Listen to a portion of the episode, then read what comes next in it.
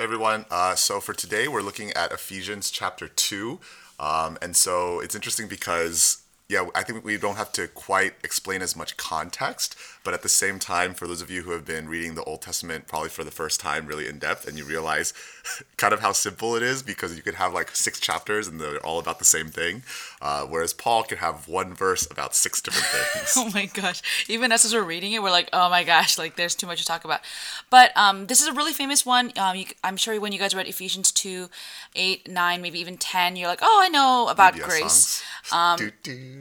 Yeah, Ephesians 2, 8, 9. But um, this is such a beautiful uh, passage where uh, we see just the love of Christ. Um, and not only the love of Christ that brings us grace and brings us eternal life through God's mercy, we have this beautiful picture of being one in Christ, which is kind of what uh, we're going to focus a little bit more on today.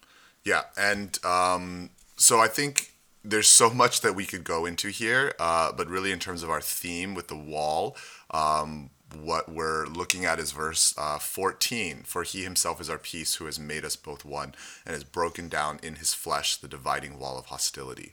Um, and that dividing wall of hostility, um, you know, it's interesting because uh, what there's two walls that he may be referring to. Um, so one is the wall between Jews and Gentiles in the temple, but the other is the wall, the veil in between the holiest of holies and the holy place in the rest of the temple, between God's presence and us. And I tend to think it's the last, the latter one, because he talks about the first one elsewhere.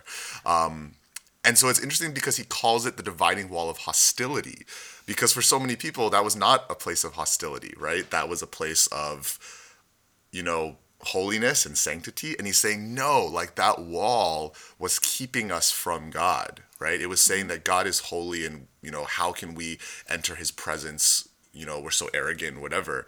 Um, and he's saying that one of the things that Christ really does is he just allows us to talk to God. And that is crazy.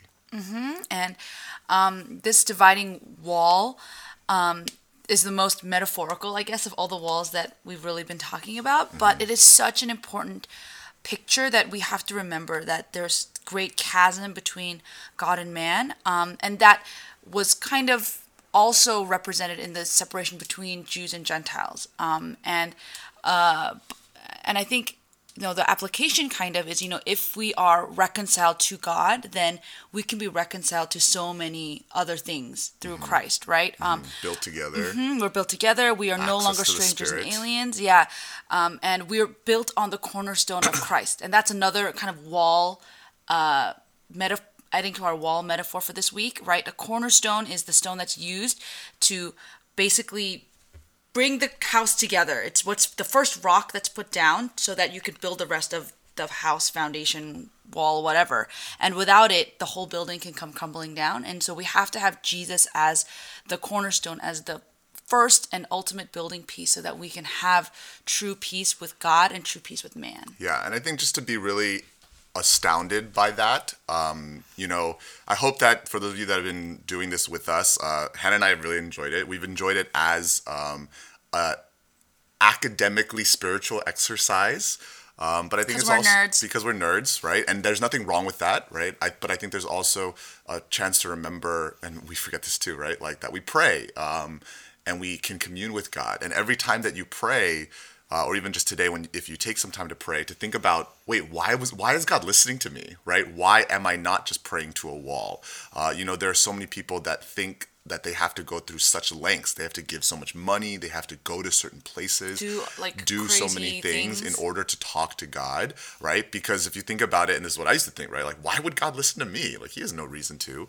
Uh, and yet, here it's a reminder that every time we pray, and we actually remind ourselves with this in our tradition of ending our prayers with "In Jesus' name I pray, Amen." The reason why we do that is not some magic words, right?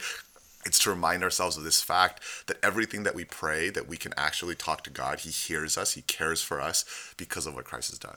Yeah, and just to end, um, I hope you guys also remember that uh, us being part of Christ and being of one family isn't just a one time thing. It's we are being built. Verse 22, we are continuing to be built into a dwelling place for God. Like you are the dwelling place of God, and you are being made holy, and God has chosen you, and God loves you. And so I hope you can walk in that truth Yeah, and well. I think it's that we are being built as well and that's why we're doing this whole Bible reading right because we Oh, like we understand- yeah we collectively. collectively right like because you know you i know for a lot of you have struggle right you don't need to struggle alone the bible never never expects you to Mm-hmm. read it by yourself right it's something that we do together and we hope that this has helped and is going to continue to help Bye.